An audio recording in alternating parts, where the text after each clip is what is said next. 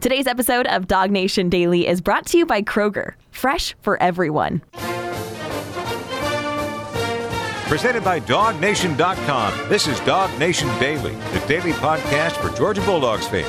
Here's your host, Brandon Adams. So we thought it was juicy yesterday, great drama on yesterday's show, looking back at Nick Saban's words from Wednesday night, naming names when it comes to Jimbo Fisher and Deion Sanders and John Ruiz, the booster from Miami. We thought that was a juicy way to start yesterday's show, and I believe that it was. But we had no idea that it was going to get even better over the course of Thursday. Everybody, everybody just absolutely riveted by what has played out between Jimbo Fisher and Nick Saban over the course of the last forty-eight hours. I've enjoyed some of the pieces online. I think that uh, Bruce Feldman had a piece at The Athletic. Uh, there was a piece at E S P N dot com essentially asking coaches, how was it that you experienced all of this? And uh, pretty much everybody had kind of the same thing. Coaches in this case being the same as all of us, of the world just sort of stopped for a little bit yesterday to watch Jimbo Fisher just go in on Nick Saban. Nick Saban eventually apologized, and we'll get to all this for you here in a moment. But people were just kind of floored by very unusual behavior, where coaches are usually very careful about what they say. You know, the coach that we obviously talk most about here, Kirby Smart, in a normal press conference situation, will go out of his way to keep from giving the media the quote it wants to run with. And, you know, certainly Smart kind of avoids press conferences if he if he, if he can. Yet Jimbo Fisher called one on his own yesterday, said, hey, get in the press room. I want to tell y'all something. And he came in there with a response. You you remember all of this is that on, on Wednesday night, Nick Saban, we played this audio for you yesterday, so if you missed Thursday's edition of the program, make sure you go check that out. But Saban said that Texas A and M bought every player in its recruiting class, and Jimbo Fisher was not happy about that. So here's what we're going to do. Just to have some fun today and kind of lead into something involving Kirby on this, at least slightly. Let me let you hear a little bit from Jimbo Fisher yesterday. This is kind of like the beginning part of the press conference, and I'm going to break this. I'm going to play you a good bit of audio here, but I'm going to also kind of break it up into some uh, clips. And here's a, th- a few things I think you'll notice. He does not hold back on Nick Saban. You already know that. But also listen to the cadence of his voice. Like, Jimbo Fisher is, like, truly, legitimately, deeply angry about this. This is like real, raw human emotion. This is this is kind of like different than it normally is, where, you know, coaches put on a very professional face and act very buttoned up in front of cameras. This is Jimbo Fisher just being kind of real and kind of raw, and it was fascinating yesterday. Let me start with this from Jimbo. First of all, I'll say it's a shame that we have to do this. It's really despicable. It's despicable that somebody can say things about somebody and an organization. More importantly, seventeen-year-old kids. You're taking shots at seventeen-year-old kids and their families. That they broke state laws. That they're, they're, they're all money. They're, we bought every player on this group. We never bought anybody. No rules were broken. Nothing was done wrong. It was all in the, and the way we do things, the ethics in which we do things. And these families, it's despicable that a reputable head coach could come out and say this when he doesn't get his way or things don't go his way. The narcissist in him doesn't allow those things to happen. And it's ridiculous. But when, when he's not on top, and the parity in college football he's been talking about, go talk to coaches who coach for him. You'll find out all the parity. Go dig into wherever he's been. You can find out anything. And it's a shame that you got to sit here and defend seventeen-year-old kids and families and Texas A and M, because we do things right. We're always going to do things right. But we're, not, we're always going to be here. We're doing a heck of a job. These coaches have done a great job. Our players have done a great job. The whole organization of recruiting people. It's despicable that we got to sit here at this level of ball and, and say these things to defend the people of this organization, the kids, seventeen-year-old kids, and their families. There's so much there. First of all, you can just hear in his voice how mad he is. You can hear that that little bit of breath that's kind of getting out a little faster than he wants it to. I mean, that heart's beating fast right there. He is mad at Saban, calls him despicable a bunch. And he says, go dig into where he's worked in the past if you want to find out about Nick Saban. Y'all, that's a threat. Now, I'm not talking about a threat of violence. That's not what I'm talking about, uh, although we'll get to that in a minute. Uh, but that's a threat. A, a guy who worked for Saban saying, hey, go dig into wherever he's worked, find out about all the parity in uh, in, in college football. Like, that's that's remarkable from Jimbo Fisher there. Now, you know, for, you know, first of all, I, I, I think that Jimbo's probably right and truthful when he says that, you know, Nick Saban's just kind of sad that, you know, he didn't have the number one class anymore, and that's why he's kind of, you know, throwing a tantrum about all this. I think he's right about that. The thing that I think that Jimbo Fisher's very wrong about right there, though, or, or at least I think he's putting on a facade and a front about, is is that Jimbo's anger is on behalf of the players they signed or those players' families. That's not what this is about. That it, This is about Jimbo Fisher and his own number one class and his own, in his mind, his belief, ascension as a top coach in college football and not getting the credit he thinks he deserves. We'll get more of that here actually coming up in just a moment. But that's what this is about. And I think that it's probably smart for Jimbo to say, hey, I'm doing all this on behalf of my players, on behalf of my recruits, on behalf of my recruits' families. It may be somewhat smart for Jimbo to kind of put that up there as a facade, but most of us see right through this. This is about ego. This is about Jimbo for, versus Saban. This isn't about Jimbo stepping in to defend the players that Saban maligned. That may be what he's saying, and it may be smart that he's saying it that way. But deep down, this is about Jimbo saying, hey, you take a shot at me, I'm going to take a shot back at you. And boy, did he take shots. In fact, he was just getting started. Let me let you hear more because it gets even better. It's amazing. Some people think they're God. Go dig into how God did his, his deal. You may find out about, about a guy that a lot of things you don't want to know. We built him up to be the czar of football. Go dig into his past or anybody that's ever coached with him. You can find out anything you want to find out, what he does and how he does it. And it's despicable. It really is. And it's a shame we have to sit up here and have this conversation about things we do. And, it, and it's personal to us? Yes, it is. It's personal to A and M. It's personal to our players. It's personal to our coaches and everybody involved. And I know the guy. I know him really well. It's amazing that we're allowed to do those things. It's really despicable. And I, and I hate it. For our players who are coming here, who did things the right way, have done things the right way, and will continue to do things the right way, I apologize to you that people insult you publicly the way they're doing it. And our fans, I, I apologize to you guys for people saying those things about Texas A and M. But I promise you this, there are no there are no violations. There are nothing wrong. It's the second time we've had to do this with grown men who don't get their way and want to pout, throw a fit, and act up. Just go ask all the people who work for him. You'll know exactly what he's about. I always said this. My dad always told me this. When people show you who they are, believe them. He's showing you who he is. That is uncommon. That level of personal attack at Saban, that level of animosity built up apparently over the course of years. Now, a lot of people kind of roll their eyes when Jimbo Fisher basically, you know, dances whatever dance that he does related to what may or may not have happened when it comes to the N I L stuff. There is a level of which doesn't feel like everything's been quite, you know, you know, fully explained on the record about all of that. But it also probably doesn't really matter all that much necessarily because of the the new rules and the new era in which we live. So that part to me is sort of less interesting than the part where, I mean, he says he thinks he's God. Well, go dig into how God built his program. Like, that's real. That's raw. That is intense from Jimbo Fisher. And then, so like all of this is just like his opening statement. You know, narcissist, God, all the things that he's saying about, uh, you know, Nick Saban, you know, uh, pouting, you know, whining baby, whatever it is that, that he said right there. So eventually you try to get into some questions. Like, this is just his opening statement. And then the, you know, the, the uh, S I D over the side says, all right, we'll take some questions now. And so even in the midst of those questions, like Jimbo won't even hardly let the reporter ask a question because he's just got his own agenda that he's just wanting to throw out there. It was really fascinating. Here's a little bit more of, of Jimbo fielding a question, but basically just trampling right over the inquisitor here, more of Jimbo Fisher. Have you had any contact with Nick since? No. Uh, oh, he's called. You just didn't take the call? Not going to. We're done. And uh, he shows you who he is. And then I just wanted to... He's the greatest ever, huh? And then I just wanted you to... You got all the advantages? Huh? It's easy. Poor guy's just trying to ask his question. Poor guy just wants to get a, to get a question in. And uh, Jimbo Fisher, oh, he thinks he's the greatest ever. I ain't talking to him anymore. We're done. I think they may be done. Maybe the one thing that Jimbo Fisher definitely got right yesterday, whatever relationship he used to have with Nick Saban, I would think it's probably done right now. I think it's probably over here at this point in time. And then one more, and this was probably maybe the most memorable thing to come out of a, what was about a twenty minute or so uh, rant there yesterday about the idea of a lesson that he learned from his father, that he don't think that he doesn't think that Nick Saban got taught the way that it should have been taught.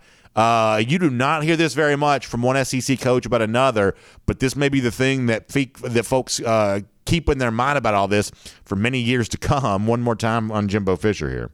You can call me anything you want to call me. You ain't call me a chief. I don't cheat and I don't lie. So I learned that when I was a kid. If you did, the old man slapped you side of the head. Maybe somebody should have slapped him.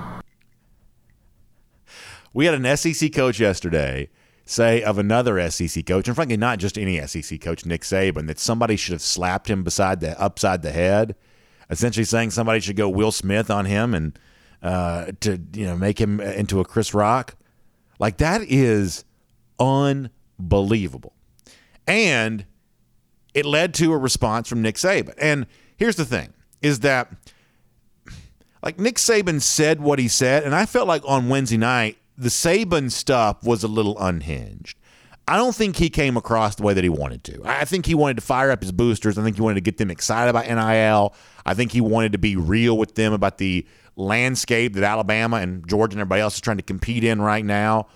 But it kind of turned into, you know, if you want to say that Jimbo was way too emotional right there, I thought the stuff from Saban on Wednesday was way too emotional too. And if you hear Thursday's edition of our program, you can hear more of that audio in case you missed it. I thought this was a rare example of Nick Saban just kind of losing that stately demeanor that has defined him as a head coach. I thought he sort of slipped out of bounds with some of the stuff that he did on Wednesday. It was conduct unbecoming of someone who's supposed to be the GOAT, the greatest of all time.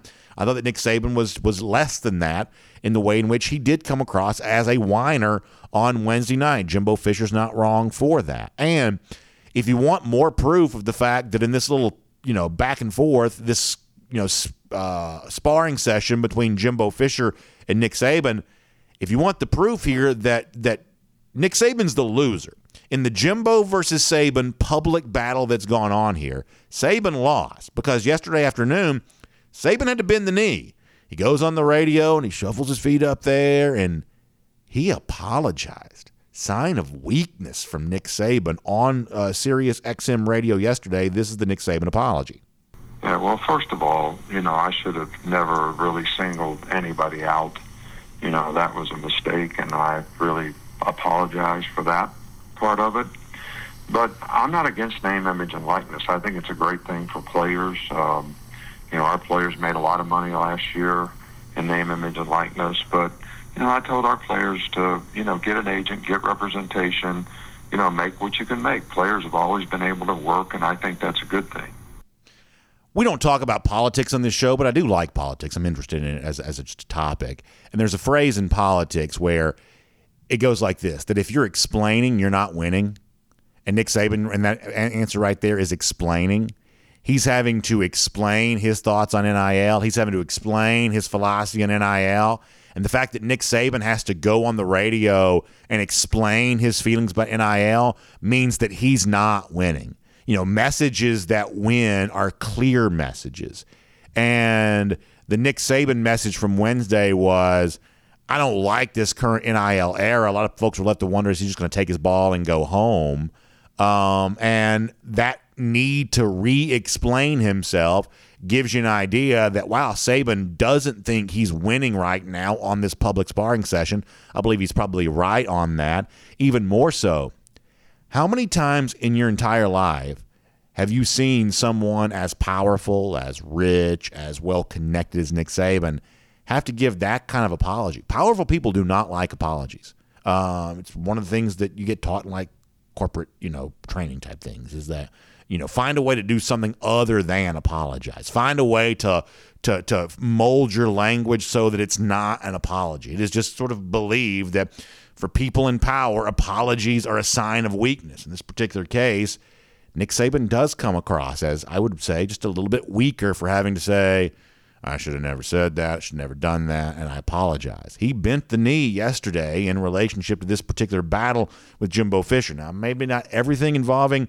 uh, Jimbo has come across making him look great, but in this sort of public spar, public war of words between the two, I'd say Jimbo kind of comes across here as the winner, which is somewhat interesting. Now, here's what we can also say as well, is that S E C Commissioner Greg Sankey has now come out and basically kind of thrown the – it's somebody eventually called the cops here.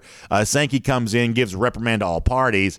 And what that ultimately ends up meaning is, is that when we have the uh, S E C spring meetings coming up uh, around the Memorial Day time there in Destin, you know, we're not going to get much more on this. Jimbo and Saban, or any other coach who might be asked about Jimbo and Saban, presumably Kirby Smart as well, all of a sudden, if those questions come up, everybody can easily say, oh, the commissioner's asked us not to talk about this. The commissioner wants us to keep this, you know, in-house, or whatever it is they'll say. And this kind of, you know, the, the Sankey reprimand yesterday kind of allows all of this to kind of come to a close. But, man, it was fun while it lasted. Now, let me give you kind of one more thing on this. It was interesting to see one of the writers for E S P N kind of bring Kirby Smart into a discussion that he's really not involved in really at all. And, you know, we're going to do this for our golden shoe later on, and I know Connor Riley was kind of noticing this there as well. It seemed like sort of everybody had the same joke yesterday of uh, Kirby Smart just sort of kicked back and watched the fight going on between uh, Jimbo Fisher and Nick Saban. And for the most part, those memes really are true, that this is not a, you know, what was the, the line you may have heard growing up, that my name is Paul and this is between y'all. And, and in this particular case yesterday, Kirby Smart really is Paul, and Nick Saban and, and, and Jimbo Fisher, the two guys that had the fight going on, and Smart didn't really have much to do with that whatsoever. But Adam Rittenberg is a writer for E S P N, and he helped collect a bunch of uh, quotes that got used as a story for what other coaches and figures around college sports thought of the the battle between, you know, Saban and, uh, and, and, and Jimbo yesterday. And there was a quote that he got from a coach that actually mentioned Kirby by name, kind of bringing, at least attempting to bring Kirby into uh, a discussion that he otherwise wouldn't technically be a part of there at all. But I want to show it to you, not just because it's Kirby Smart's name that gets mentioned here, but I do believe it's a pretty good explanation for what really kind of all of this has been about. Let me show you this from Adam Rittenberg on Twitter. So he says, hey, there was one more quote that didn't make the story that I wrote that I thought was interesting. This is a Power Five coach, uh, basically quoted anonymously here, who says that Jimbo Fisher wanted somebody to say, Jimbo, you did a good job, and you won recruiting this year. And this coach says, that's just beyond all those people, Kirby and Nick. So uh, he mentions Kirby Smart by uh, name here, saying that, you know, for all these guys who are competing for the top class, and, you know, Kirby Smart's been there before and won the national championship, Nick Saban's been there longer than anybody has, you know, Jimbo Fisher just wanted to be patted on the back and welcomed into that club. And this Power Five coach says, Nick Saban's not going to do that. And he also says, Kirby Smart is not going to do that. And this Power Five coach says they're basically incapable of doing that. Now, I don't know if that's true or not, but I'd say generally, you know, that's kind of true of life a little bit, right? That the competitive fire burns so brightly that maybe there is a, a lack of desire on the part of Kirby or on the part of Nick Saban to want to give credit to Jimbo Fisher. And maybe some of this N I L stuff is, it's easier for Nick Saban to say, oh, you just bought your whole class, as a way of making himself feel better about maybe not quite being on the mountain the way that he was, because all of a sudden, one of his former assistant coaches, the reigning national champion, another one of his former assistant coaches has the number one recruiting class. Nick Saban at seventy years old starts to think, wow, is it starting to pass me by? Is it starting to slip away from me? It's just only natural, human nature to kind of wonder that, right? And I'm sure if Jimbo Fisher wanted to be really honest to say, okay, so let's say we did use N I L to put all this together. I still put that structure in place. I still helped organize all this. I still helped galvanize my boosters. Jimbo might say back to Saban, clearly you can't galvanize yours in the same way. That's why you're whining in front of them in a, you know, rubber chicken type dinner on a Wednesday night. You know, Jimbo may, if he were truly being honest, may say, even if we did lean on N I L for this class, I still did it.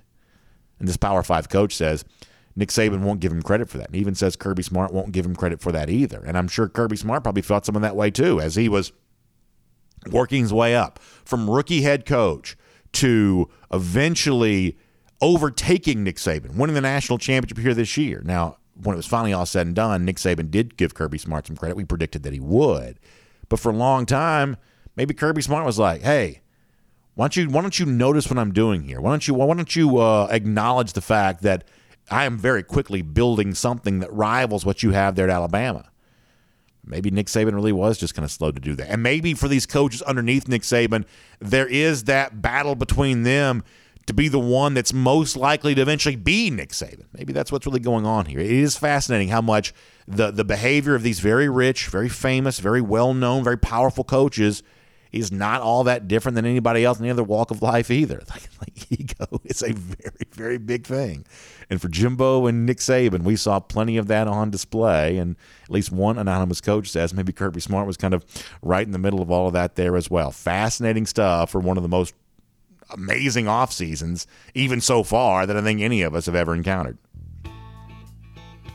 My name is Brandon Adams, and this is Dog Nation Daily, the daily podcast for Georgia Bulldogs fans. We are presented by Kroger, and we're glad to have you with us today. No matter how you get here, on video, nine forty-five, first and fifteen, dog nation dot com, DogNation app, ten a.m. after that, Facebook, YouTube, Twitter, Twitch, or the radio at noon on Athens Sports Radio nine sixty The Ref. We're available as a podcast, Apple, Spotify, the Google Player for the Android folks, world famous dog nation dot com, lots of ways free to check out our program. We're, we're really glad you do that, no matter which of those platforms you choose to use. And a big thanks to our friends at Kroger for making it all possible here, there, as well. And what an exciting new membership opportunity the folks at Kroger have for you. And one of the things it includes is something that we probably all need, maybe right now, more than we've ever needed it before, maybe more than we ever thought we would need it. I'm talking about savings at the pump, right? When you're filling up your vehicle right now, you feel that crunch. That is a tough, tough situation right now. Well, when you join the brand new membership uh, situation there at Kroger, you're going to get a chance to save money at the pump. I'm talking about Kroger Boost. It's a great new membership opportunity from Kroger, and it includes several really cool features and benefits. First of all, you have a chance to get free grocery delivery, which is incredibly convenient. But also, you want to save money at the pump? Well, when you join Kroger Boost, you also get double the fuel point savings. You're already using Kroger and shopping there anyway, and many of you are also using that Kroger shopping experience to give you those extra fuel points for when you fill up your uh, vehicle. Well, how about double the fuel points when you use Kroger Boost? And there's all kinds of other cool things there as well. So go to this website. It's Kroger.com slash boost. That's Kroger.com slash boost. And find out about all the ways in which the Kroger Boost membership situation can certainly benefit you. It's you can enroll for as little as fifty-nine dollars a year. So it's a great opportunity. Hope you'll check that out today. Kroger.com slash boost. All right, we're going to get Jeff Sintel here coming up. We'll talk some recruiting with him. Big weekend of visitors going on for U G A. Do not want to lose sight of that, including five-star names on hands there as well. So we'll cover all of that with Jeff Sintel here coming up in just a moment. Before that, though, let me very briefly go around the doghouse because I've gone a little long here off the top of the program. Let me just say this, total confession. So, like, one of the things I try to be is self-aware. In other words, I try to be mindful of my potential biases on certain things. And a lot of you know this. I've had some skepticism and some concern about the N I L era, the transfer portal era in which we're currently living. I, I have some fear that this is not playing out as well with, like, average fans as sometimes we think. You know, if you're watching, listening to a show like this, you're kind of not an average fan. You're pretty plugged in.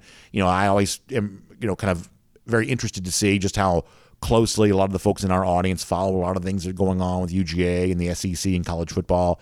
You know, for average fans, how does all this N I L stuff play with them? I have some concerns about that. And, you know, I have had just some some fear that some of these changes related to N I L and transfer portal are not necessarily changes for the better. But all of that said, while that is my honest, authentic opinion, I also try to be aware of the fact that, hey, B A, maybe that's just you being resistant to change, because we all are from time to time, right? I mean, I don't I don't mind telling you this, is that while I can't help but feel the way that I feel, that some of these changes sort of look like changes for the worse. Initially, maybe all change looks like changes for the worse right away. And so internally in my mind, there's a little bit of a wrestling match that goes on uh, about all of that. And so I wanted to bring another clip onto the show here for a moment, because I thought that Chris Fowler, who was on the Paul Feinbaum show yesterday, had a kind of an interesting line of thought going. And, and I thought Paul asked a really good question to him. And it's a good question to a good person to give an answer to this question. So, well, I don't have time to play the whole thing for you because just it's just too long. But what Paul Feinbaum basically asked Chris Fowler is, do you think the N I L, we'll call it hysteria right now, you know, in some cases it's created a level of chaos. Obviously, if you've got two coaches squaring off like Jimbo and Saban over the course of the last twenty-four to forty-eight hours, there's clearly some level of chaos going on here. So what Paul Feinbaum asked Chris Fowler yesterday was, do you think all of this is bad for fans and will it hurt college football's popularity? Fowler uh, does play-by-play for essentially the biggest games each and every week, so his opinion on this topic matters. Let me give you a taste of his answer. This is Fowler from the Feinbaum show yesterday. That's a great question. I don't know the answer, but I was thinking about that a lot today because there will be a percentage who are totally disillusioned. This is not the college football they remember watching as a kid. Um, some of the things they loved about the sport maybe are eroding or have eroded very quickly, and they might drift away. Um, but I don't know how big a percentage that will be. Others might be excited by the fact there's this roster fluidity that teams can go from nowhere to the top through N I L and the portal. So I've told you before, I, I just believe the lack of stability that college football is currently dealing with does threaten its popularity. However, Fowler in that answer and in some additional thoughts that he expounded upon actually gave me some comfort, because the point that Chris Fowler ends up making is he said, you know, look at Paul Feinbaum's show. Look at the way in which Alabama fans are kind of rallying around their guy, Nick Saban, and Texas A and M fans are definitely rallying around their guy, Jimbo Fisher. And as we said a moment ago, Georgia fans are just kind of joking about the whole thing, proud of the fact that they are the reigning national champions. As crazy as N I L is, as crazy as transfer portal is, there is a way to watch what played out yesterday, and Chris Fowler brought this up on the Feinbaum show, where it ends up just kind of feeling like the way the S E C's always been. You know, it's It's Jimbo Fisher threatening to air dirty laundry on Nick Saban now, but it used to be Philip Fulmer getting served with a subpoena, right? I mean, it's like it's the same kind of thing it's always been, just built around the current structure of today. And when it's all said and done, I guess I kind of take some comfort into that a little bit. That, hey, you may have guys just transferring on a moment's notice. You may have, you know, rogue boosters buying uh, recruiting classes. But ultimately, this is still, you know, big ego coaches squaring off against each other. This is still rowdy fans wanting to prove that their school is the best. That this is still the S E C, kind of the way that it's always been. So I know this is maybe kind of a weird take on all this, but there was a way in which that I watched the argument over the course of the last couple of days between Jimbo and Saban, and I was left to conclude, maybe we are going to figure all of this out. Maybe when it's all said and done, this isn't an unrecognizable version of college football. It's just a slight alteration of the same thing we've always done, which is develop great rivalries filled with incredible passion. And maybe whatever it just means more has meant for the S E C, maybe it's just going to mean more with all of this too, that in the era of N I L or in the, you know, navigation of, of how you handle the transfer portal, that the S E C, which has always kind of figured this stuff out a little quicker, a little better than most leagues, maybe it's going to figure this out a little quicker, a little better than some of these other leagues here on this particular topic there too. And maybe not every one of these programs and conferences and ideas, the way that college ball has been, is going to survive. But somehow the S E C is probably going to keep right on going. And twenty years from now, I don't know what we'll be arguing about, but if history is our guide, we are going to be arguing about something, and head coaches are going to be out there trying to prove they're the best, whatever the landscape looks like then. So I thought it was good stuff from the Chris Fowler interview on the Paul Feinbaum show yesterday, worth at least a couple of seconds of our time right here today there as well. So that's kind of the story on the Jimbo and Saban war of words, and uh, I thought it was very interesting. And we're going to get some of the thoughts now on that from Jeff Sintel there as well. Also this, there is a very big weekend on the horizon for U G A recruiting leading into a month of June that's going to get even bigger. I had a chance to talk last night to one of the guys who's going to be on hand for that coming up very soon there as well. So what do you say we cover a lot of ground when it comes to U G A recruiting, as we do each and every Friday, as we go on the road with Jeff Sintel, assisted by triple A. Glad to have him and all of you with us here today. From Athens and across the S E C or wherever the recruiting trail may lead, here's a dog nation dot com insider. All right, on the road, assisted by triple A with Jeff Sintel. As said before, a lot to get into when it comes to U G A recruiting. First of all, Jeff had a great piece with Arch Manning from earlier in the week. We'll go back and look at that before we're said and done. I want to talk about all these visitors who are on their way to U G A there as well. But, Jeff, let me get you on the hot topic before we get there. Jimbo, Saban, war of words. Jimbo kind of doubling down and, as he said, in defense of his players. Nick Saban forced to apologize. You don't see that very much. Forced to clarify. That's never a sign of strength. How do you think all of this is playing out with recruits right now? Uh, good morning, everybody. Uh, you know, Brandon, I think families are taking a look at that. I think fa- families are watching it. You know, first of all, man, I mean, I don't know, I don't know about you, man, but I've been an S E C football fan for about ninety-nine percent of my life. And I don't even know about these bylaws, man. Can you tell me really, do you think these, do you know these bylaws exist? And is anybody, anybody going to make a T-shirt about reprimands for any of these guys? Yeah, that's a good question. I mean, it's one of those things that uh, we're only allowed to have so much fun before, for so long before the hall monitor steps in and uh, you know gets us all back to class. I feel like this is kind of one of those moments right there for Greg Sankey. Yeah, it, it is. And it's like, you know, I wonder where on the career uh, arc for Nick Saban will come.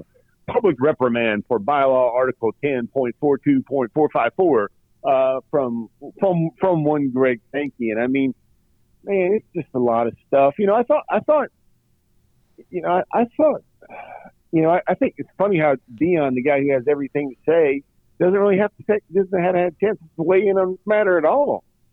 Um, that's the guy who has an opinion about everything. We never heard from Deion and never heard his rebuttal or his chance to defend his program. But, you know, Brandon, it's unchecked. And it's, you know, I've, I've got a really, you know, some leaned-in friends and really some leaned-in friend groups that are just like, you know what? You know things are going to change when Nick Saban starts whining about it. That's what they've always – they got really old-school values. They sit there and they go. They they say what they think, and they, they look at the world, lay of the land a little bit differently, and they're like, yep, that's how things are going to get changed. Wait until Nick Saban starts uh, moaning about something, and then that's going to get changed. Yeah, maybe that's the case. And, you know, listen, people are kind of joking about the fact that, you know, for now, Kirby gets to be uh, above the fray, and obviously he's the reigning national champion, and whatever the current landscape is, the the newness of it all doesn't seem to impact Georgia too negatively as of yet, but presumably Smart's feelings on a lot of this kind of stuff are actually probably fairly similar to, to Saban's. What do you think Kirby's probably thinking right now when he sees this playing out? Not just the battle between Jimbo and Nick, but also the thing they're fighting over. You know, if Kirby, you know, were a part of this, what would he be saying right now? Yeah, I think he would just be talking about, you know, we saw that earlier in the week with the, you know, the comments that, you know, Kirby Smart made on some radio, I think, um, local radio. I mean, it's just what it is, man. And it's, it's something that, now listen, for a guy like Smart, whose program reputation is built around recruiting, um, you know, for him not to be in the middle of the fray, I think it was kind of, or, or not having to be in the middle of the fray. But at the same time, here's one thing I get, Brandon. Um, Nick Saban, even Jimbo Fisher, and even Deion Sanders, these guys are all so well-groomed and well-used in about knowing how to use the media's glare, knowing how to use the spotlight. When things are on them, when they got a camera on them, like it's almost like, you know, that was a calculated and necessary risk, I think, that Coach Saban took there in order to put his point across. Don't you think? No, I don't. I don't. I don't think that was. I don't. I don't believe he was playing, as sometimes we say, like three-dimensional chess.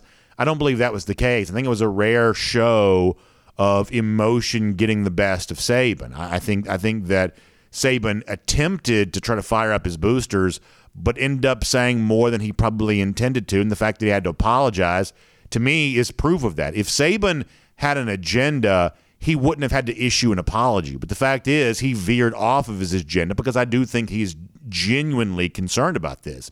The apology to me is the proof that this is not some diabolical plan. And you know, another good follow-up here, Brandon, is tell me, tell me true or false. Did you even know the World Games in Birmingham were coming? Out of all this spotlights and all these spectacles where this stuff, these shots could be fired, maybe the Fort Sumter, this N I L debate, at least in terms of the tiers of the S E C, did anyone ever have their money on the fact that it was going to happen at a athletics uh, celebration, signaling that fifty days from now the World Games will be in Birmingham? I feel like the World Games have got more publicity out of this one thing than they will have in their entire run of events when that event does take place. Yeah, listen, I didn't even know the World Games were a thing. That's obviously what this uh, event was kind of centered around, that Nate Oates and Nick Saban were, were at. It's a little bit like the World's Fair for me. I feel like we used to hear a lot about the World's Fair. Like when it was in Knoxville, they built that – crazy-looking tower thing. I haven't heard about the World's Fair in about one hundred years. Uh, I don't know what the World Games are, but if their de- definition of the world includes Birmingham, Alabama, maybe they need to expand, expand their borders uh, just a little bit. That's just a suggestion there on my part there on that. So all of that is uh, obviously pretty wild. Let me shift uh, topics here, though, on our uh, on the road. It's about triple A here today. Obviously, a lot of folks want to hear some U G A recruiting stuff. And man, it's a it's it's a really interesting time to be talking about U G A recruiting. I had a chance to interview Caleb Downs last night on Peachtree T V. He's obviously got an official visit coming up to Georgia here to kick off the month of June, but you don't have to wait until June for some very big visits to take place. Jaden Wayne uh, has been on social media here as of late, talking about being in Athens. Other big-timers expect to be on hand there as well.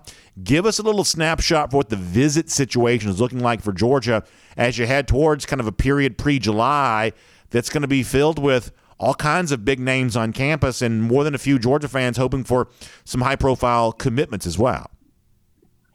Yeah, Brandon, I think, you know, when you look at things, um, you know, I don't know if you subdivide the S E C calendar this way, but there's the off season, there's spring practice, there's season, and then there's talking season. And I, I think we just were in the midst of that talking season right now for S E C football with our earlier comments. But now for me, this is official visit season. And Brandon, I got to get your thoughts on one thing real fast.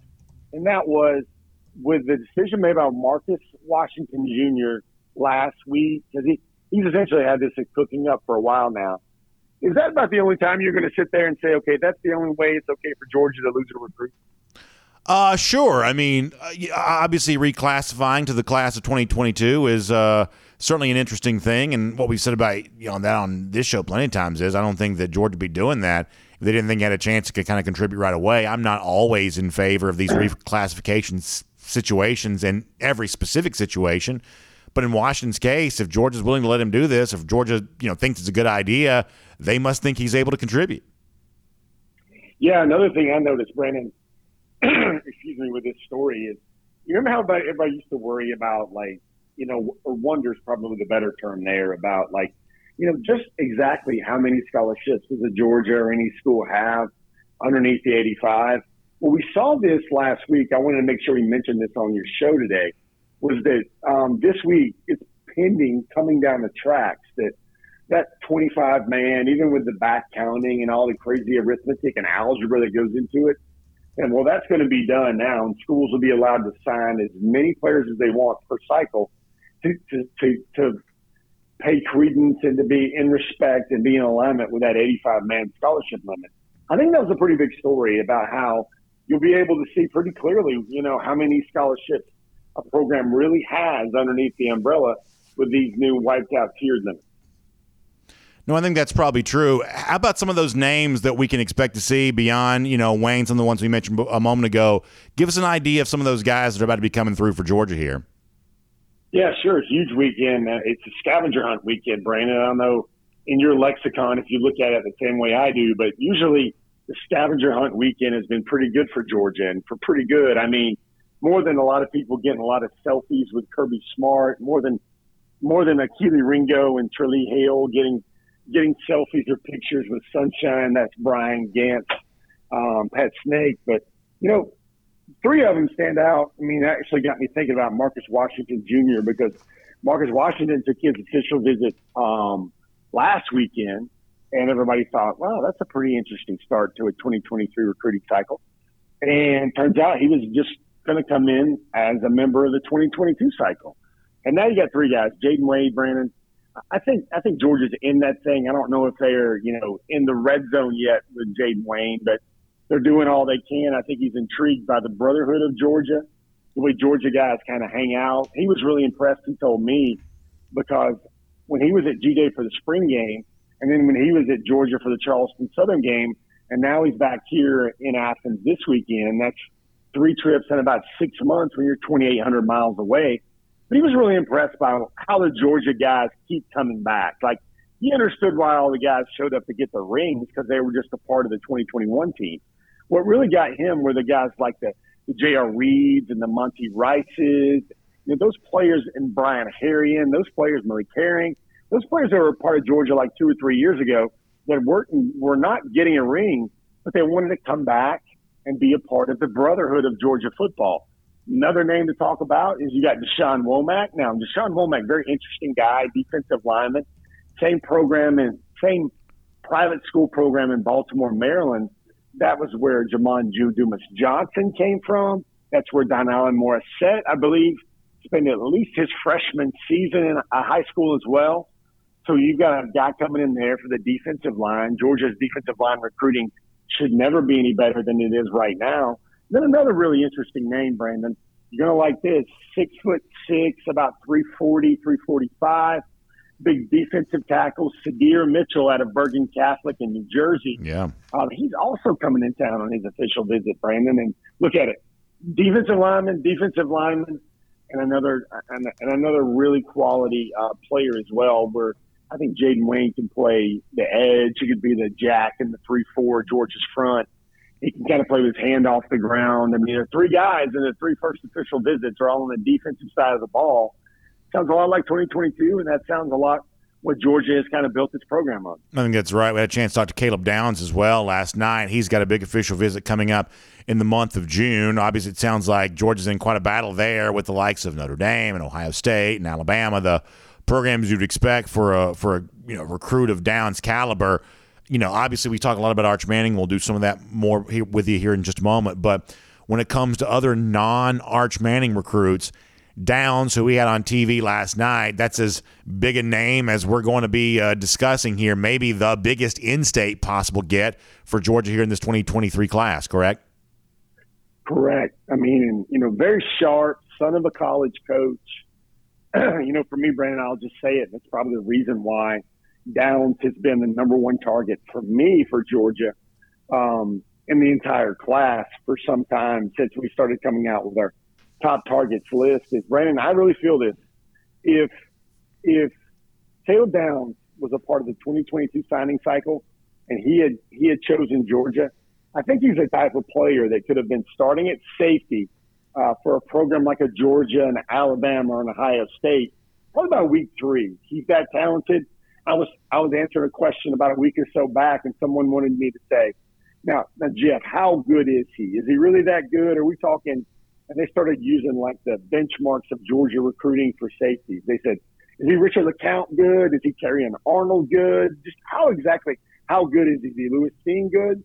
And Brandon, I got to say with great respect to all those three names, um, all those three names, I think, I think Downs is a notch above all of them. I wow. think he's that good. I think he's a plug and play player. And I'm, I'm sure he was really impressive. He kind of felt like, when you were talking to him on the air yesterday, that I bet it felt to you like you were talking to a really dialed-in, composed, sure. focused, and professional young man. Yeah, sure. I mean, I think the comparison that gets thrown around a little bit, too, in addition to the guys that came to Georgia, there's a little bit of a Kyle Hamilton feel to him there as well. That's a, that's a safety that got away from U G A, ended up at Notre Dame. That's one of the schools that Downs is considering. But I think there's a little bit of a, of a you know, Kyle Hamilton-type mold that, that Caleb Downs seems to come out of, and You know, that, listen, uh, N F L draft scouts really loved Hamilton a lot, and obviously I know U G A and the recruiting trail liked Hamilton too. You can't win them all, but what Georgia couldn't do with Kyle Hamilton, I think they're going to try to do with Caleb Downs here, which is get that future leader as a, a big-time safety in this program. Very much so, Brandon. And, you know, you have, you know, Kirby Smart kind of mentioning uh, during spring practice what the D B situation looks like at Georgia, what the cornerback situation looks like at Georgia. Friends, let us not forget that their contributions were, were vast and great, but Georgia did not expect to go into the twenty twenty-one national championship season expecting they was going to have, have to depend so much on guys like guys like Metrevious Breeny, William Poole the third, and Dan Jackson to play as many important key clutch reps as they did. That's kind of how really razor thin that safety spot is for, is for them right now. All right, I don't want to bounce around here too much, but I gave my thoughts on Marcus Washington a moment ago, the reclassification, but I'm not quite so sure we heard yours on that. What did you think of him moving up, enrolling now? What does this mean for Georgia? What does this mean for Washington? Yeah, I hope, hopefully you saw this. If not, I'm doing a Brandon reader service and everybody reader service out there. But, you know, Georgia Georgia's twenty twenty-three class fell from number three to number six with the loss because Washington was the highest-rated commitment in the class. And now you've got um, Georgia's twenty twenty-two class remaining at number three, but it gets a little bit more beef. It gets a higher per recruit average, class average, with the addition of Washington. He was like the number sixty-nine overall prospect, sixty-eight overall prospect in the twenty twenty-three cycle. He moves to ninety-three, I believe, in the twenty twenty-two cycle. And the word I got to use here, Brandon, is history, history, history, history. Marcus Washington Junior You know, I love throwing this stat around because I want readers to sit there and understand how big twenty twenty-two was for D Bs with Georgia. Brandon, from twenty sixteen to twenty twenty-one, that's, I believe, six recruiting classes that Kirby Smart was the architect and chief designer for. And in terms of top one hundred defensive back recruits, Kirby got six. Kirby got six guys that were a defensive back recruit that was one of the nation's number one overall prospects and signed with Georgia. Now, when you add Marcus Washington Junior to the mix, that number for twenty twenty-two alone is five. And folks, that class had all the pieces in terms of guys up front, the backers, the pass rushers, kind of kind of really has gobs and gobs of pass rushers. But now you add another defensive back for that third level, a, a team, even on that generational defense, Brandon, uh, that was a little lacking. There was, there was a weak link of that defense, and guys wanted to get to that secondary. They just didn't have enough time. The front seven was that good. And what Kirby Smart is trying to build here, Brandon, Marcus Washington Junior is just a never, another example about that. He's fast, he's physical, he's a legacy, he's really smart. But what they're, what he's trying to do now is to build another twenty twenty-one type defense, but this time make sure that that weak link, no one ever would associate that with Georgia secondary. It is On the Road, assisted by triple A with Jeff Sentell here today. And by the way, we talk about legendary roadside assistance when it comes to triple A all the time. But also, if you're ready for an auto insurance quote, and I think you should be, triple A is going to offer you some great savings there as well. Check out the websites, triple A dot com slash auto insurance. That's triple A dot com slash auto insurance. You can sign up, very easy to do. Uh, the site's going to just take you through the entire thing there. You can call also as well, eight three three, seven one eight, two zero seven five. That's eight three three, seven one eight, two zero seven five. And you can actually find a branch that's near you. You can show up and you can talk in person with someone if you'd like to do that there as well. But get a quote, get big savings, switch and save today when it comes to triple A and your auto insurance, triple A dot com slash auto insurance for a lot more on that. Now, I get to put my legal disclaimer voice on here for a moment and tell you that coverage is subject to availability and all policy terms, conditions, exclusions, and limitations, discounts and savings opportunities subject to eligibility requirements, subject to underwriting requirements, insurance underwritten by Member Select Insurance Company and non-affiliate insurance companies, copyright twenty twenty-two, the Auto Club Group, all rights reserved. Get a chance to get a little uh, legalese voice in there for a moment on that. Jeff, let's finish with this. Great story from you going back to your time in New Orleans with Arch Manning. Got a chance to hear from him, his dad Cooper, and the entire kind of Manning clan all around him there. Ultimately, after getting a chance to do that, I, I thought certainly he had some very complimentary things to say about U G A, but also some very cautious words about, you know, how long he's willing to go. Obviously, mine not made up right now. After speaking to, uh, you know, Arch's dad and after speaking to coaches around the uh, program there, what was your ultimate takeaway on all of that? I think I think it um, it's funny, Brandon. You got me laughing. I, I wonder if I need to go into a recruit disclaimer voice and talk about, boy, you were prohibited. In certain situations, Arch Manning might prefer a brilliant offense compared to a great all-around defense. And, you know, you yada, go. yada, yada. There you go. But, you know, for, for me, I think the Georgia fan, the the daily Dog Nation viewer, reader, listener, I think the word should be encouraged, because one one thing I learned chiefly was that uh, he's really about the right things. He's really about ball. I thought it was very interesting when his father told me, you know, Brandon, remember, this was the recruitment class or the recruitment that they wanted to mirror a nineteen eighties type recruitment if they possibly could. And to get his answer, get his thoughts about how the family's going to view name, image, and likeness, thought that was pretty big, because they're going to make the decision based on old school values and not, you know, what whatever the highest uh, auction bidder is for a, an Arch Manning. I thought that was important.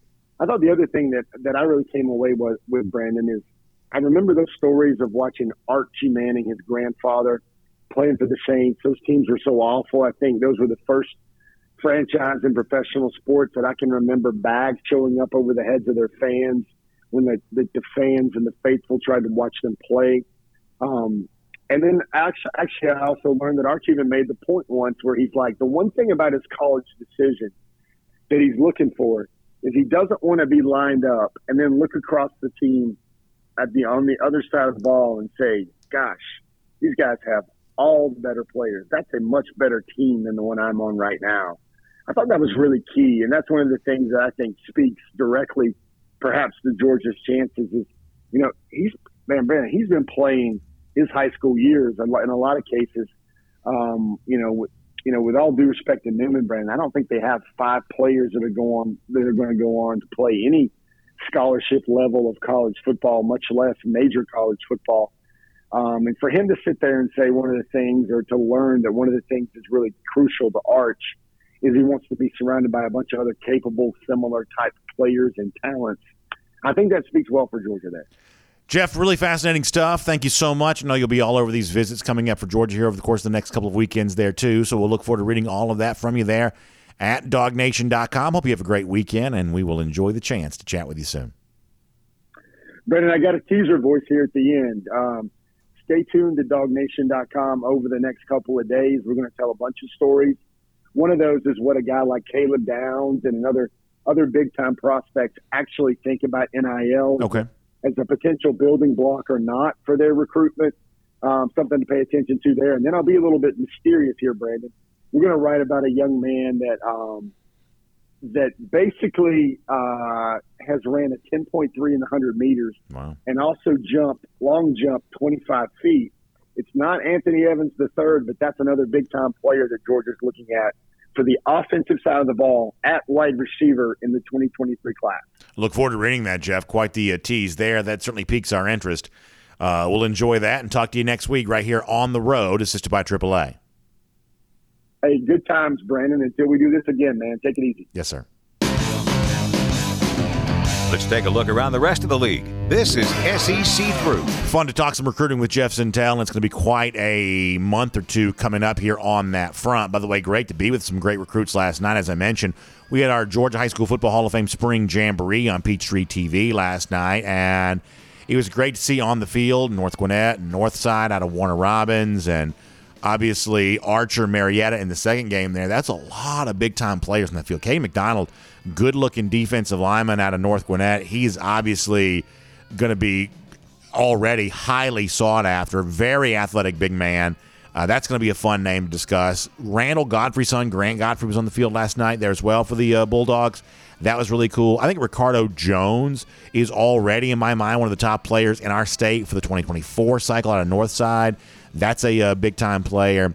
It was just really fun to see that. It's a reminder that we're not that far away. You know, a couple of months from Corky Kell Classic and then back doing it again.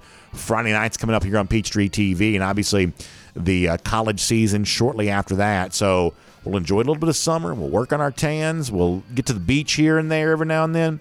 And then we'll be ready for some football. Last night, pretty good taste of that. And it was also really cool to debut the first nominees for the inaugural class of the Georgia High School Football Hall of Fame. The the original class, the first class, will be announced to go in uh, coming up later on this fall, but we had a chance to nominate the first thirty-two folks for that from great collection of decades going all the way back to the, you know, basically the turn of the previous century and obviously modern times there as well. We had Herschel Walker live on T V last night. That was fun to talk to him about his high school days there, Johnson County. And we had Bill Curry uh, there as well, Hudson Mason, former Georgia quarterback. We had just a great collect, and uh, obviously Lassiter Trojan. We had a great collection of, of great former high school players in the state. That was a really fun thing to be able to do last night on Peachtree T V. More to come on the Georgia High School Football Hall of Fame and Dog Nation's involvement in all of that. Let me also quickly remind you, speaking of vacations and working on your tan this summer, let's think about a Royal Caribbean cruise vacation for all of that. My friends at the Cruise and Vacation Authority can help you get going for that, whether you want to go to the three-night, four-night sailing for the Bahamas. It's one of those great weekend getaway type things that you can do uh, if you just say, hey, you know what? Um, I've been hearing B A talk about these Royal Caribbean cruises. I want to try one. Don't have a lot of time to get away. The three-night, four-night sailing, that may be the perfect thing for you to get a taste of all the great stuff that happens, including a visit to Perfect Day Coco Cay, while not having to make as big a time commitment there around all of that. So check out the Cruise and Vacation Authority. That's our recommendation for how you can book your Royal Caribbean cruise vacation. Find them online at t c a v a dot com. That's t c a v a dot com. Or give them a call, seven seven zero nine five two eight three zero zero, seven seven zero, nine five two, eight three zero zero. I will tell you, though, if you're trying to go soon, hurry up and do it now because these things are getting booked up fast right now. It has really been fun to see the way in which everyone has kind of responded to the ships being back on the seas and everybody being on board these cruises. Obviously, the ship we were on back in April, Independence of the Seas, was so much fun. Your chance to take a cruise just like that yourself right now and visit Nassau in the Bahamas or Perfect Day Coco Cay. Do that today with our friends at Royal Caribbean Cruises. All right, there is a lot that has been going on, kind of overshadowed by the Nick Saban, Jimbo Fisher feud. I want to make sure you're aware of some of this kind of stuff before we get ready to say goodbye to you here for the week. First of all, Jordan Addison, the Biletnikoff award-winning wide receiver from Pitt, transferring out of the program, has done as I think we pretty much around here always expected him to do. He is heading to U S C. I, I believe that's what he was always doing. I think that once they got accused of tampering, all of a sudden there was a little bit of attempt to get the media to cooperate with the idea that maybe he'd go to Texas or maybe he'd go to Alabama or maybe he'd go wherever else. I truly don't believe any of that was ever real. I believe Addison only entered the transfer portal because U S C reached out to him. Now, should you be able to do that or should you not? Is tampering a big deal? Different people have different thoughts on that, but it seems fairly obvious that U S C has tampered here with Addison, pried him away from the Pitt roster, and I think it'll be fascinating to see how well he performs at U S C. There's an element of this to me that almost kind of reminds you of, this is going back a ways, but do you remember when, like, early two thousands, when, like, Kobe Bryant was kind of feuding with the Lakers a little bit, kind of frustrated with the situation? He was like, hey, let's just get Coach K to come here and be our coach. And ultimately that didn't happen. Coach K stayed at Duke, but it was almost like, from Kobe Bryant's perspective, this was just somebody he'd seen on T V, thought he was a good coach, and maybe that'd be a good fit for them there in L A. And you kind of wonder, like, how much due diligence was really done here on Jordan Addison? Was this just a guy they saw on T V playing with Kenny Pickett last year, and they think, oh, let's just go get him because we think we can? Like, is there any consideration whatsoever to how he's going to fit into the U S C roster? You know, this is not fantasy football. Guys have to play well together. Now you think, well, it's Caleb Williams, you know, tied at quarterback, Addison here, tied at wide receiver. How could it not work? You know, sometimes things aren't always as easy to predict as that, and it's not. It's not just the Addison thing here where I'd say that. You know, look at some of the stuff going on with Texas A and M right now, where they either did or didn't buy the entire recruiting class this past year. Well, listen. Once again, when it comes to true success in college football, things oftentimes take a little longer than you think they're supposed to. And in terms of really tabbing who's going to be the breakout star and who isn't, sometimes we get it wrong. I mean, let's say that there was N I L in place around college football the last few years, and Georgia boosters could buy whatever recruit they want. Don't you think in retrospect, Georgia boosters would have probably bought some of the wrong recruits?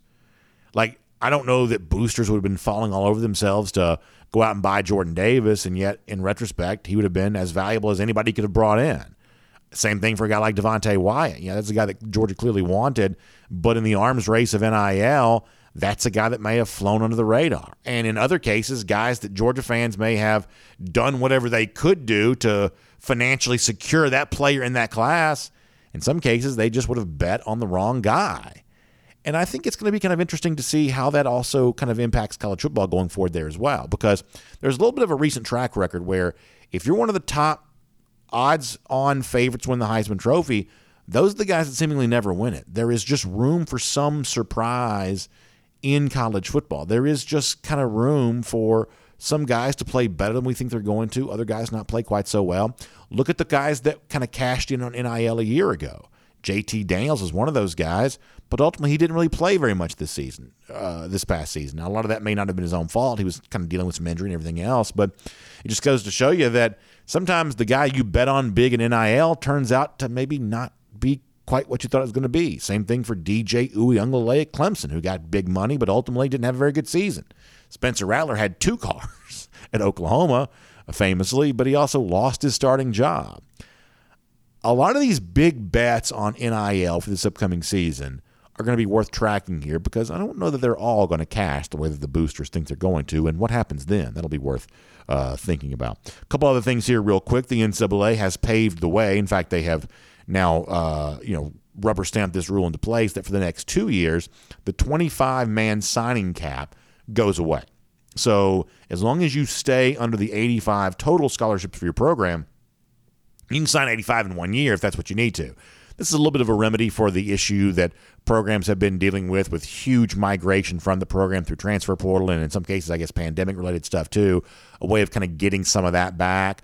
Uh, you know, we'll have to watch and see what the immediate impact is for the programs themselves. But for teams who've wanted the chance to bring in extra players so they can fully fill out their roster, this for the next two years gives them the chance to do that, and then we'll see what happens for the uh, extended time after that. But for the next two years, there is no twenty-five man cap. You can sign whatever you want to going on beyond that. And then Greg Sankey, who obviously kind of most recently has been in the news for issuing the reprimand to uh, Jimbo Fisher and, and Nick Saban prior to that, made a public appearance recently this week where he was asked about the recommendation from the you know competition folks about doing away with divisions. The Pac twelve has already said they're going to do that kind of right away. Uh, the S E C, at least publicly stating they're going to go a little slower on that, but obviously Sankey says they are considering making that move. For the most part, this to me just feels like something he feels like maybe he needs to say for right now. I don't think there's anyone who seriously believes the S E C won't eliminate divisions. In fact, going to a sixteen team league, it may be fair to say they have to do that. Otherwise, you're basically only playing the teams from your division moving forward there. So it appears that's the uh, direction the S E C is going to go, and I think that most people seem to think that's maybe going to be a change for the better. So we will indeed see if that uh, plays out. But those are a couple of things that have been in the news here, overshadowed by the Jimbo Saban stuff. So wanted to make you aware of that. We'll make that cruising around the S E C, courtesy of Royal Caribbean. I'll also tell you this, Finnish Long Drink, great way to go into your weekend when it comes to all four of the Finnish long drink varieties, whether it's the blue can, that's traditional with the gin kick and the grapefruit flavor, or you want the long drink cranberry, the long drink strong, eight point five percent alcohol by volume. You want the long drink zero, that's no carbs, no sugar.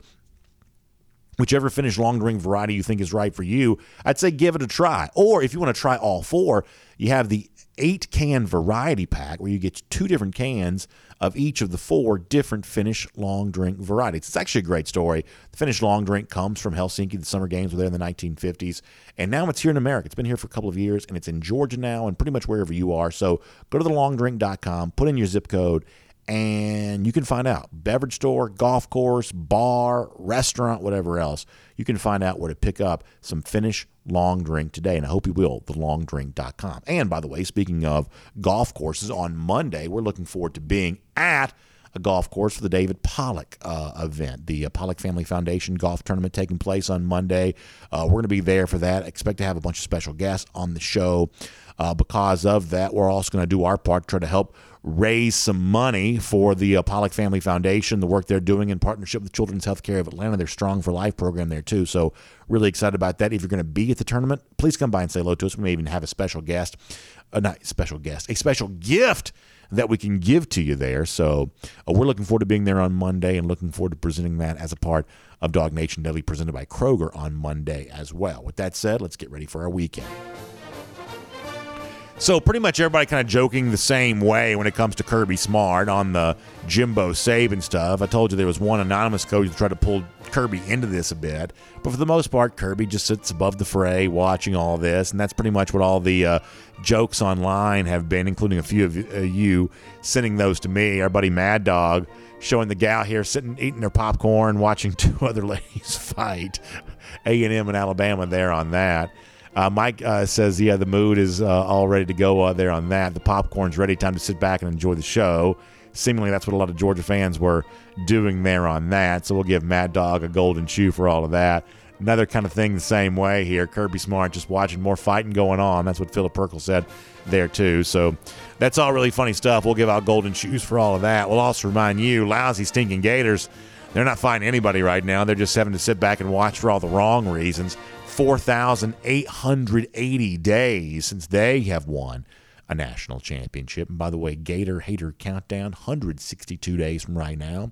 Georgia back in Jacksonville beating those lousy, stinking Gators again. That's fun to think about. This is Dog Nation Daily presented by Kroger, and we will see you again tomorrow, or Monday, if you will. And on the podcast, time now for the R S Andrews Podcast Cool Down. Take your comments here on Twitter and at dog nation dot com. Of course, check out R S Andrews online at r s andrews dot com for your air conditioning, heating, plumbing, and electric needs. My, oh, my, we have needed some A C here this week. It's been hot. And if you're worried about yours, get it tuned back up to factory fresh specs. It's just ninety-nine bucks. You can find more there online at r s andrews dot com. Read a couple of comments here uh, for a moment. Got some good thoughts about all this stuff that's been going on here. Uh, our buddy uh, Sack, Sacktown checks in on Twitter to say that uh, Nick Saban's playing both sides of this N I L. He's kind of sitting on the fence about it, he says. It's like sinning all week and go to church on Sunday, which is kind of a funny comparison. And I do think that um, it is weird to me how, like, Saban kind of does, as you said, kind of kind of play both sides here. On the one hand, at one point in time, he's bragging about his quarterback making a million dollars. Now he only wants all his guys to be paid the exact same thing across the board. Like, it does just sort of feel like he just sort of says whatever he thinks benefits him there in the moment. And honestly, it's his prerogative. It's his right to do that if he'd like to. But if you want to put college sports in a better place, somebody's going to have to think about more than just what's good for them. Someone's going to have to actually have to lead on behalf of the entire sport, as I've mentioned to you before. That's what happened in the summer of twenty twenty that allowed us to have a season when the natural gravitational pull was heading towards cancellation. Somebody stepped up and said, no, we can do this. We need some similar leadership to step up here right now there as well. Frankie Fibonacci writes in to say that someone said that Saban had to apologize because his best two speechwriters were injured, which is uh, very funny in a play on the common Nick Saban excuse. And I guess there's a way of saying that, you know, Nick Saban saying A and M bought its entire recruiting class. This is just sort of the latest excuse from Nick Saban. Is, is that what is that what this can be explained away as? Maybe that's the, maybe that's the case. Get a couple more here. Uh, a lot of good tweets kind of rolling in. Very funny stuff. People having a good time with this. It's it's amazing how hot of a topic that's been as of late. So a lot of uh, a lot of Georgia fans kind of weighing in on all of that right now. And my guess is you don't see too many more volatile comments from the Sabans and the Jimbos. That's going to kind of die down now. But judging who the ultimate winner is in all this, or who the biggest loser is in all of this, that's going to take a little while to do. I was telling the video on it a moment ago. I think the A and M folks kind of feel like Jimbo came across looking okay yesterday, and I believe that's probably true. I think that Nick Saban, for now, sort of feels like he's been diminished by this. I mean, a, a figure of that might, having to apologize, it's never a great look. Having to explain yourself, that means you weren't clear enough before, which also weakens you a bit. Does that does that remain true as you head towards the season, or does the Empire strike back here once the uh, once the games begin? We'll find that out coming up pretty soon. But for now, I hope you have a great weekend. Thanks for being here for our R S Andrews podcast cool down. And, of course, for Dog Nation Daily, presented by Kroger. We'll see you Monday, everybody.